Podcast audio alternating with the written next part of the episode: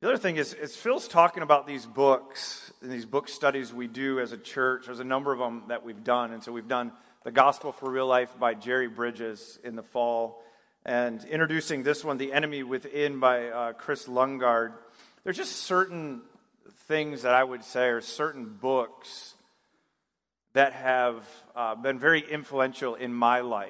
And I would say probably many of you as well. This, this book has been around we were just talking after Phil shared the announcement since 1999. This is my wife's copy, and I was going through it because it was just in my bag because one of my kids may or may not have left it behind somewhere. And, anyways, not the point. The point is, like, if you were to go look at this book, this book has been used by my wife and then probably me at different points since 1999. Um, it's one that you go back to. And uh, the reason for that is because sin, sin is a major problem in our life. Major problem. If, if you want to grow in your marriage, I'd say read this book.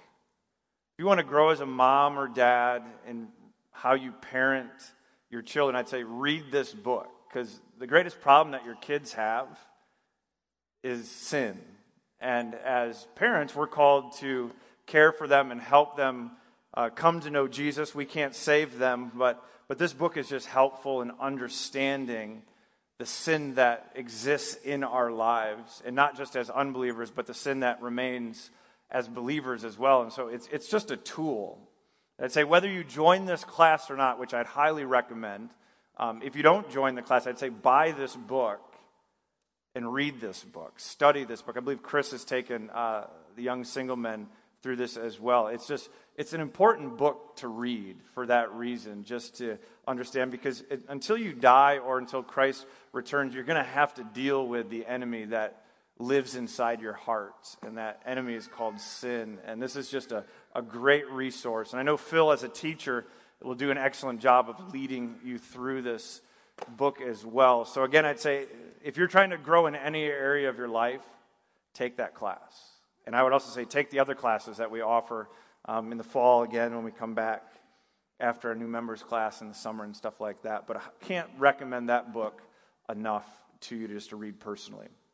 Um, now we're going to jump into our text. So 1 John chapter 2 verses 12 through 14. We're not going to jump in and read the text immediately. Um, some of this maybe just as way of introduction, just as a reminder. John, John has written this letter so that we would have assurance as believers that we know God and that He knows us and that we've been saved and we're living out our life as saved men and women for the glory of God. He hasn't written this letter so that we would walk away with doubts in our minds as to whether or not we are actually Christians. And so He's writing this to give us some assurance, to give believers this sense of confidence that they've truly been saved through faith alone in Jesus Christ alone. But John has been writing up to this point, sort of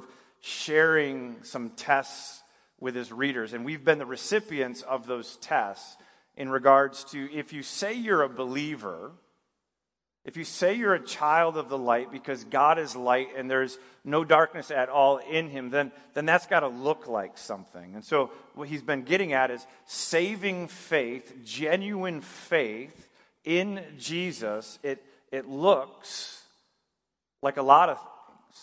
And one of those tests that he gave us was that if we say we know God and we say we're walking in the light, but what we're actually doing is walking in darkness, then he, he would say, you really don't have that fellowship with God that you say you do because you're actually living a life of disobedience to God. And then, and then he gave us another test where he, he told us that whoever says he's in the light yet he hates his brother, he said, you're, you're actually still in the darkness. And so there's these tests he's thrown at us test of obedience, and then this test of do I genuinely love my brothers and sisters. And if I'm walking in darkness or if I'm hating a brother or sister, then what he's, he's trying to help us understand is you, you might not actually be a believer. You might not actually really be saved because this is what believers look like. When acted upon by the grace of God, their lives are radically changed. It doesn't mean you're perfect, but, but there's an evidence of the grace of God, and it looks like something. And so I, I share that because th- there's the potential danger of walking away from those two tests. And we're about to get into something else after verse 14, where, where John's going to talk about not loving the world. But we're not there yet. He's got these three verses sandwiched in there because I, I think, in some ways, pastorally, he just wants to sort of pause for a moment and encourage his readers. Wants to pause for a moment and, and sort of help us get rooted and grounded again back in the gospel because he's written this letter to give assurance that we've genuinely been saved. And so he pauses here in verses 12, 13, and 14 to, to sort of restate some really important truths that he wants his original readers to know and remember and be rooted and grounded in as they look at their lives in light of God's grace being poured out upon them. And so let's look at these three verses. John 2 12 through 14 says the following He says, I'm writing to you, little children, because your sins are forgiven for his name's sake. I'm writing to you, fathers, because you know him who is from the beginning. I'm writing to you, young men, because you have overcome the evil one. I write to you, children, because you know the Father. I write to you, fathers, because you know him who is from the beginning. I write to you, young men, because you are strong. And the word of God abides in you, and you have overcome the evil one. Let's pray. Heavenly Father, I ask that you would pour out your spirit upon us as a church, that we would we would receive all that you have for us through these three verses. Or that we would receive all the encouragement that we're meant to receive. That, that, Lord, you would help us just to be rooted and grounded in these truths found in these three verses. Lord, that you would help us to build just these rock solid convictions upon these truths and that these convictions, Lord, would, would guide us and lead us in the way in which we live as we seek to obey you, as we seek to love brothers and sisters and the world around us, as we seek to not love this world or the things of this world, but to love you, to pick up a cross and to follow you. Lord, I pray that these important truths found in these three verses would have a profound effect upon our lives. In Jesus' name we pray, amen. So, at first glance, looking at these three verses, it would appear like John is, is writing to three different groups of people. He addresses children, he addresses fathers, and then he addresses young men. And he does that two times. He could be dividing the church up into different age groups, or he could be using these three terms to refer to men and women who are at really different stages of maturity in regards to their faith. For my studies, it appears as if John really is, is addressing two groups of people young men and fathers. And the children that he's addressing in these verses is really the church in general. And so part of the conclusion you come there is John's already referred to the readers of this letter as my little children. You got to remember, John's 80 plus years old. He's a father of the faith. He, he's using that term earlier in this letter to get the attention of everybody he's writing to. It's a, it's a term of endearment, it's a term of, a term of love for the people that he's writing to. And so I believe that when he's writing these words and we see him address children in the church, he's talking to the entire church. And then the fathers and the young men, he's probably most likely referring to as fathers more mature men and women in the church, men and women who have grown in their faith, who have some experience of picking up a cross and following Jesus, trusting in the Lord. And then the young men just referring to the young folks in the church, meaning those who are spiritually not as mature, maybe as the fathers and mothers of the faith and if you think about it, it's kind of how the church, the church is. Just, just think about your own life. You may be a father in the faith today. You may be a pillar in the church, a mom in the church to, to many because you've, you've been saved years ago and you've read through the Bible many, many times, and God's walked you through many seasons of great joy and many seasons of suffering, and you've gleaned some wisdom over the years. I'd say every church has that. I sort of refer to them as like the pillars in the church. Those are the men and women whom are just rooted and grounded in the gospel, who've lived a long life of seeking to honor and obey the Lord, have, have just picked up on many godly wisdom principles and are seeking to live them out. And those are the people in the church that, that you kind of look to for help. You kind of look out at and you say, okay, th- this person has, has walked through life and, and there's some things I can learn from them. And then you look at any church, and I'm not just referring to our church here, but you do have the young men and you do have the young women in the church. Those who are not as mature, again, those who have maybe recently gotten saved, or those who have only been saved for a few years, or those who just haven't matured as much yet. And what I'd say that is, as we talk about these different stages of people in the church, I say there's no shame in wherever you might find yourself. Because I would say to be a father in the faith, to be a mother in the faith, it, it takes a lot of years. It, it takes time.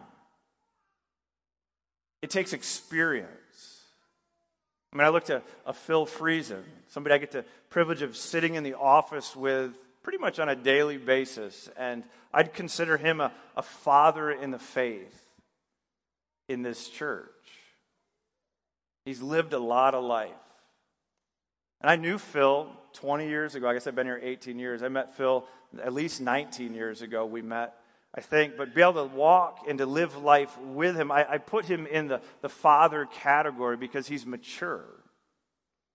And I've seen him grow in this maturity. He probably wouldn't necessarily say that himself, but that's one of the things I love about Phil. And I think that's one of the characteristics of a father in the faith is, is there's just a level of humility present. And Phil's not the only one here. There's, there's many of you present in the church who are like this. I just had the privilege over the last several years of watching Phil and seeing it, but, but he'd represent that. And so you, you, get it. You get what I'm talking about. Whether you've been in this church for a long time or you're, you're, coming from a different church and you're just visiting today, you can look out and you can say, that, that's a father or mother in the, in the faith. This is, this is a younger, more immature believer. But again, I say there's no shame in any of that because Phil wasn't always a father in the faith. At one point, he had just gotten saved. He had to grow into that, and there had to be a lot of just God's grace present in his life. But that's what I believe John is addressing as we work our way through these three verses. And what we're going to see in these three verses is that he's, he's wanting the church to recognize some just very important truths. And to not think at this moment about the things they have to do, because what you're going to see in this text is that, that there's, there's no commands to do anything. These are just truths to know, truths to remember, truths to be encouraged by. And so, what we're going to do is we're going to just kind of go through each verse. And we're going to go and we're going to look at, at each sort of person that he addresses and look at what he says to that person or to those group of people that we might also be encouraged by John from. And so we're going to look at six points. In our first point, we learned this. Number one, our sins are forgiven. Number one, our sins are forgiven. Look again at verse 12. He says, I'm writing to you, little children, because your sins are forgiven for his name's sake.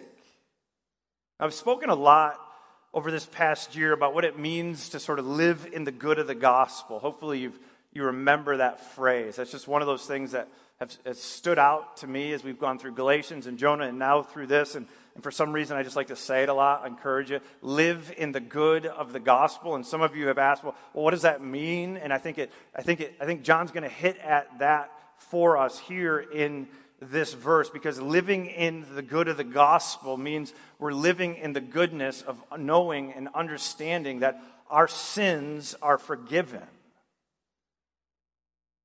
Our sins are forgiven. This is a, a, a, truth I think we can so easily just, just move on from. But isn't it interesting here as John's leading, uh, writing this letter, and he's just talking about sin and Christ being our advocate. And if you don't walk in the light, but you walk in darkness, then you might not really be a believer. And if you don't love your neighbor or you don't love your brother or sister, you might not actually have real, genuine fellowship with God. And so, just in case you might be consumed with your own sin, he pauses and he just says this truth. He says, Hey, church, brothers and sisters, little children, I want you to know this. Your sins are forgiven.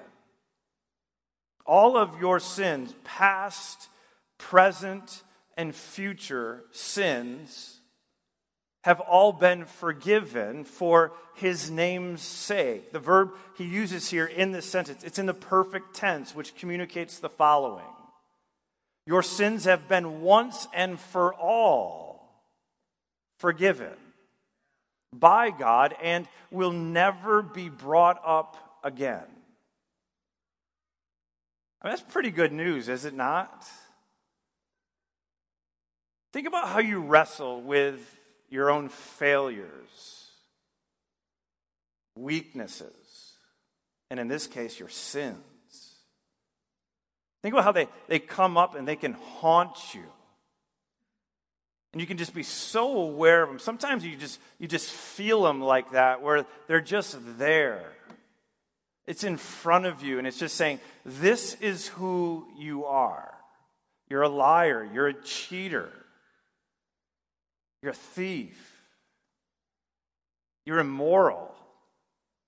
You're a deceiver. Just, just name it. And they can just they can just be right there. You, you don't really love your brother. You don't really love your sister. You don't actually pick up a cross and follow Jesus because you're lazy. They can just be there in front of you. And what John is saying, no, listen, this is what you need to know. Though you have an enemy that lives in you and is present, its power has been broken, it doesn't define you. And what you need to know is that your sins have all been forgiven once and for all and will never be brought up again before God. This is such good news. Such good news. And John wants us as a church to know this. God wants us to live in the good of this good news. And He wants us to understand that the reason our sins are forgiven is not because of something that we have done. You see there at the end of that verse, He says, Your sins are forgiven for whose name's sake? It's not your name. It's not my name. Your sins are forgiven for His name's sake, referring to Jesus Christ. See, we're forgiven because of what He has done for us. We're forgiven because He lived a perfect life, never having sinned. We're forgiven because He took that perfect life to a cross and was crushed by God for our sins as payment for our sins so that our sins would be forgiven once and for all. And we're called to live in the good of this. Martyn Lloyd-Jones writes the following about this forgiveness. He says, The Christian is not a person who is seeking forgiveness or who is hoping to be forgiven. The Christian is not a person who is uncertain about forgiveness or tries to merit, merit it. No, Christians are people who know that they're forgiven. That's what John wants for us to do. This is what God wants us, in the sense, to know. He just wants you to know you're forgiven.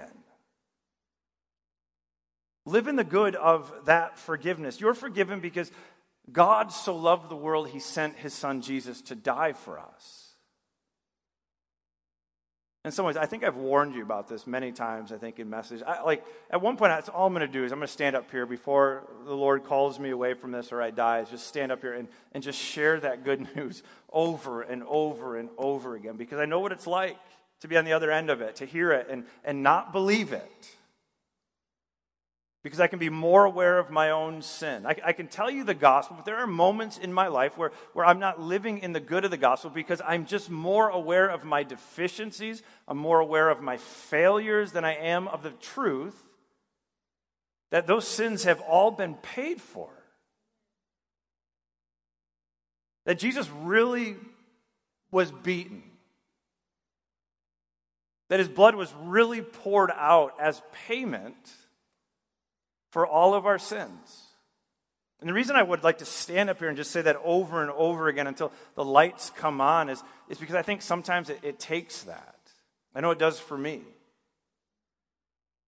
Living in the good of the gospel means we, we recount that truth over and over again. Sometimes we just stay in that truth for a very long time, and that's okay until our hearts are moved I mean, honestly, if you could live in my head at different points during the day and during the week, you, just hear that prayer over and over again. Lord, may, may I really know that my sins are forgiven. Just a lot of talking to myself, rehearsing truths like this found in verse 12 that, that I have been forgiven, not for my name's sake, but because of Christ's name's sake, because he did it and not me. Is that not good news? Church, live in that good news. If you're a believer, you are forgiven once and for all because Jesus paid that price. In our second point, we learn fathers, you know him who is from the beginning. And I would just say this if, if you don't think you're a father in the faith, I, I, I think it's okay to receive the encouragement that John's writing to the fathers in the faith here.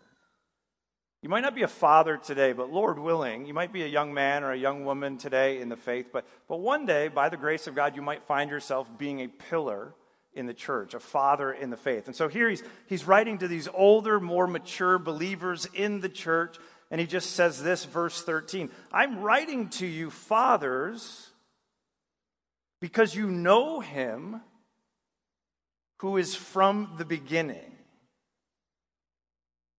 Now remember, I, I sat in the office with Phil and I, I read him that verse. I said, Phil, what do you feel? Again, he's like the father in the faith. I did that, didn't I? Part of it was like, okay, so John's saying this to these older, more mature men. He's obviously saying this for a reason. And so I just said, Phil, how does that make you feel? And he's kind of like deer in the headlights for a moment, like, what is he, what kind of trick is he playing on me? Because I play tricks on people. But if you're a father in the faith, I'm just curious, how do you feel about that? Because he could say anything he wants at this moment, and he says this, and he doesn't just say it once, he says it twice. And we'll get to that the second time around. He just wants you to know, you older men, you older women who have lived a long life walking with the Lord, he says this to you You have known him from the beginning. I think in part the reason he says this is because there's some false teachers present known as Gnostics. And, they were trying, sort of working their way in, and they were trying to say, You might have known him from the beginning, but, but we have this special knowledge of him that you don't know about. And so John's writing this to encourage these more mature believers is no, that's not true. You've known him from the beginning, and he hasn't changed. And there's, there's really nothing new out there for you to have to go find about him. You know him, you are rooted and grounded in him. You know him well. David Allen writes, he says, the key mark of Christian maturity in this context is knowledge of God through Jesus Christ. And then John Stott goes on and he writes the following He says, All Christians, mature and immature, have come to know God, but their knowledge of Him ripens with the years. Time hurries on, but in all generations they find a refuge in Him who from everlasting to everlasting is God. See, maturity is not moving on to new truths. Maturing in the faith is just going deeper in the good ones that God has revealed to us. And in this good one, he's saying, No, you've known me. And you've known my son who's from the beginning, and you've walked with him. And so I think part of the application here is persevere. Persevere in the faith. Not looking to something new, but looking to the one you've known for a long time. This leads us to our third point. He says, I'm writing to you, I'm sorry, young men have overcome the evil one. Point number three. John writes, I'm writing to you, young men, because you've overcome the evil one. So, John doesn't want the younger men and the younger women in the church to think that they're somehow less than the older, more mature saints in the church here. Just because they might lack a little maturity in the faith. And I would just say I, I lack that maturity. If, if, if I'm being compared to Phil Friesen, who's got me by, Phil, what do you got me by? Like 20 years? Not quite. Is it 20? I don't think it's 20. He's mature. I, I, don't like. I tell him this all the time when I ask him for advice on things. Is I, and I'm not saying this in a disrespectful way. I just don't know what it's like to be 60. I, I don't know what it's like to be an an empty nester, so to speak. I don't know what it's like to watch my daughter get married. He's just he's lived life. He's lived more life, and it's a gift to me, and it's a gift to us as a church. And so he's he's got some maturity, and and that's just the way life works. And I'm and I'm good. I'm good with that. And so he writes to young men, and, and he wants the young men to know this truth that you, you've overcome the evil one. There, there's victory that you possess in Christ over the evil one. And the evil one here is Satan. And he's saying Satan has no authority over your life because he's been defeated by Jesus. On the cross, Christ has, has been victorious over him. And this is an important truth for young men young women in the faith to know and to understand is that you are victorious in Christ. We have an, an enemy that's prowling around like a lion and he's, he's trying to destroy and deceive. And, and John's here saying is as you seek to pick up your cross and follow Christ, you need to be rooted and grounded and understand that, that you have victory here over the evil one. You're, you're stronger than you think you are in your faith by the very nature that you've been united to Jesus Christ. So, the application, I think, and the encouragement here is pretty simple. Because you're victorious over Satan through faith in Jesus, you don't have to give him ground in your life. You don't, you don't have to give him room to sort of grow and influence the life that God's called you to live. You actually have power to resist the enemy and the evil and the destruction that he'd like to bring upon your life. Ephesians 4 25 through 27, Paul writes the following He says, Therefore, having put away falsehood, let each one of you speak the truth with his neighbor for we are members one of another. And he says, Be angry and do not sin. Do not let the sun go down on your anger. And then verse 27, he says, And give no opportunity to the devil. Because of the victory that we have in Christ over the evil one, I think the encouragement the application here would be is don't give opportunity to the evil one. Understand that, that you live your life for the glory of God. And Christ lives in you, and He's poured out His Spirit upon you. And I'd say, don't play around with evil. Don't make room for evil things and evil people in your life. This is important because next week, John's going to call us to not love the world or the things in this world. And I think part of the fight against loving this world and the evil things in this world is being rooted and grounded in truths like this. You're stronger than you think. You have victory over the evil one. Stand firm, therefore, in Christ. This leads us to our fourth point where John again addresses the whole church. He says, well, point number four, you know the Father.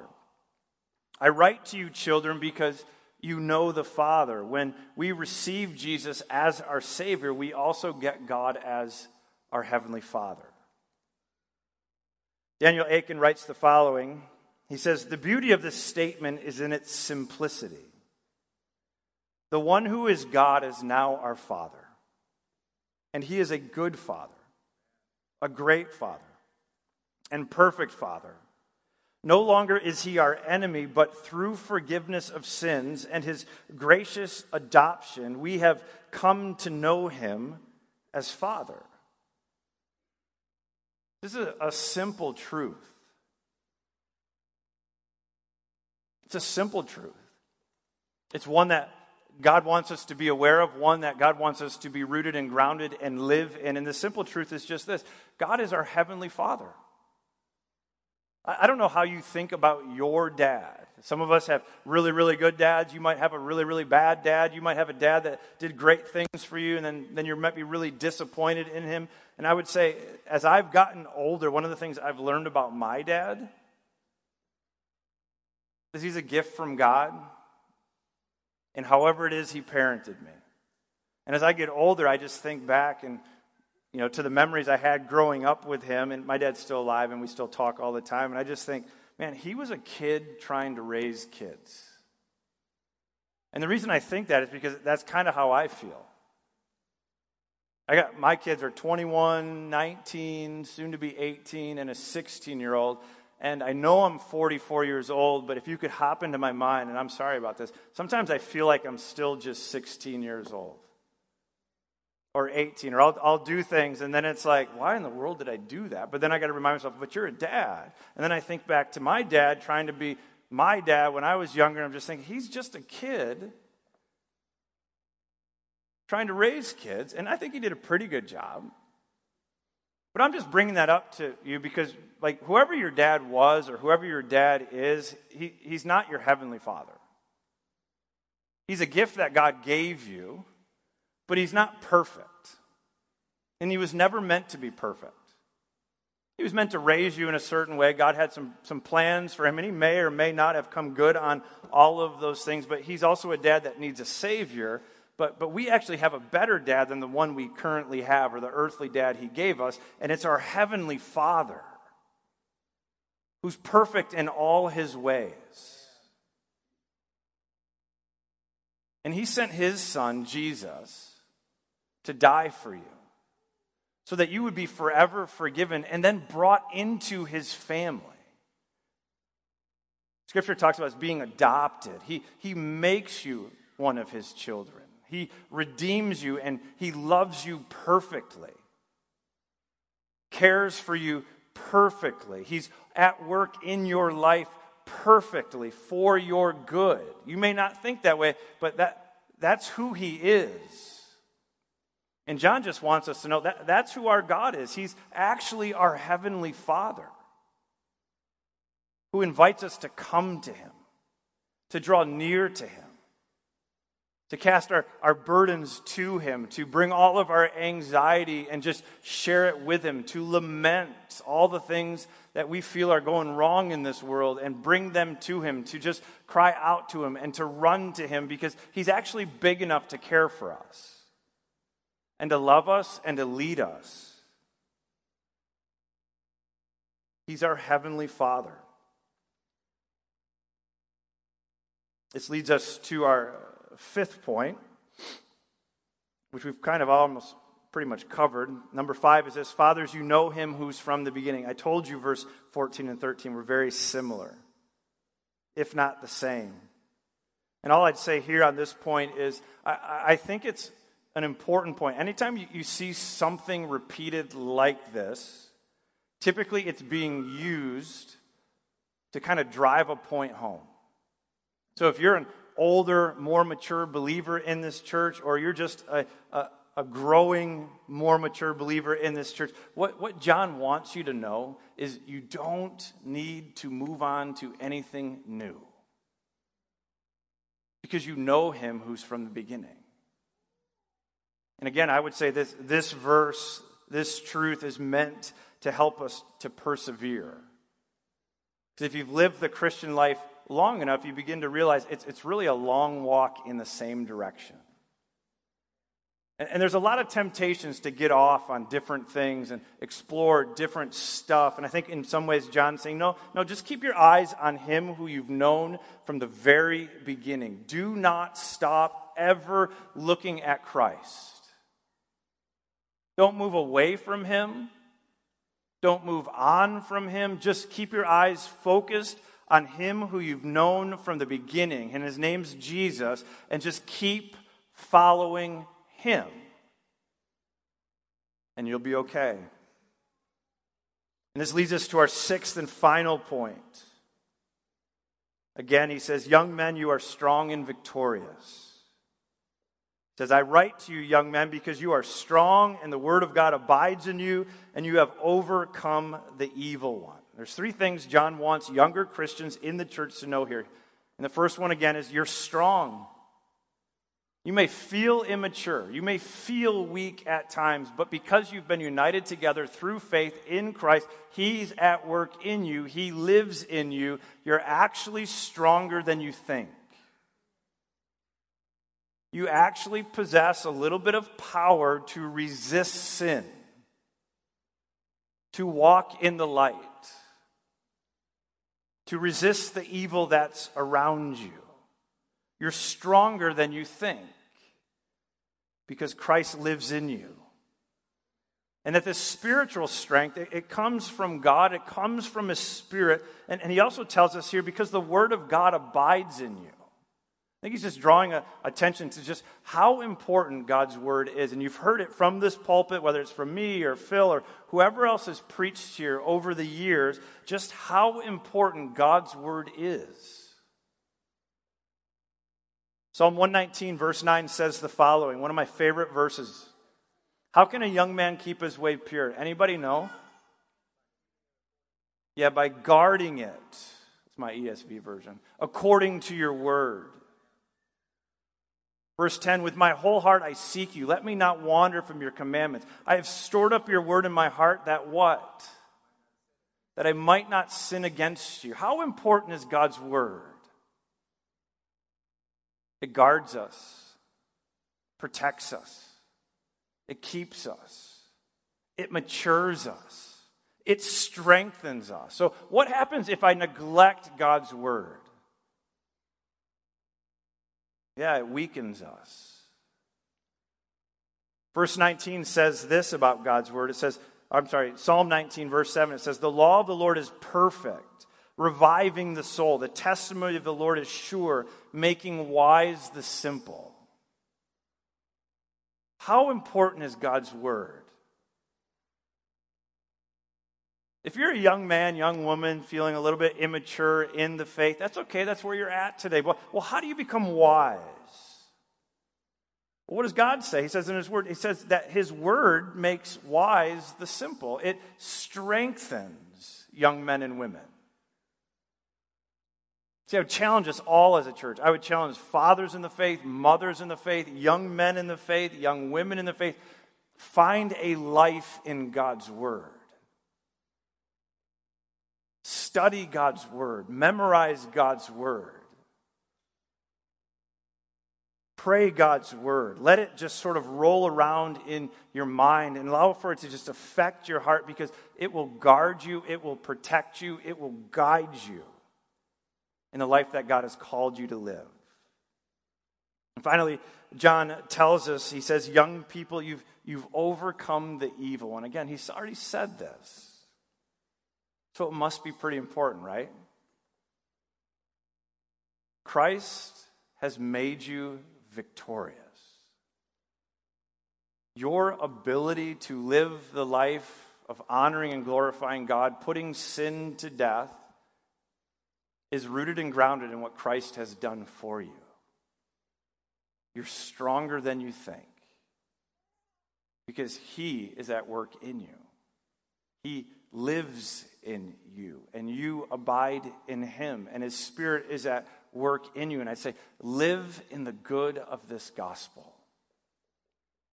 So let me close by reading again these verses, and may you find encouragement. Can I have everybody stand? Maybe close your eyes and just listen to what God says and receive this encouragement. I am writing to you, little children, because your sins are forgiven for his name's sake.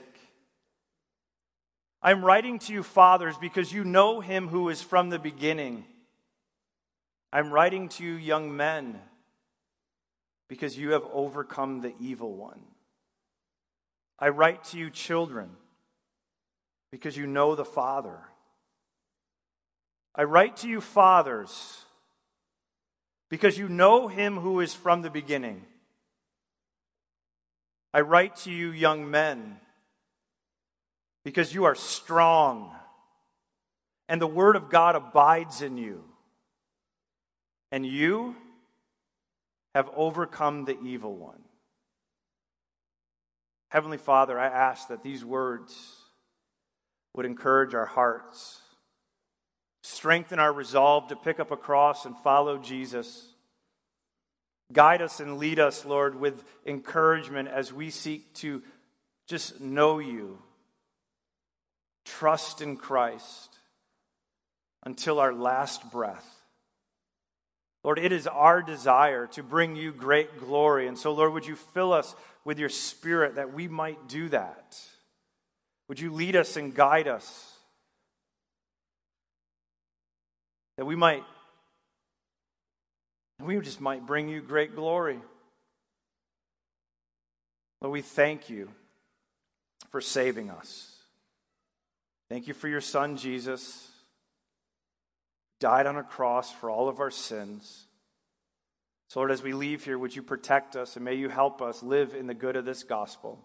In Jesus' name we pray. Amen. Amen. Thank you so much for being here this morning. May the Lord bless you. May He pour out His Spirit. May you experience His peace in abundance. Have a great Sunday.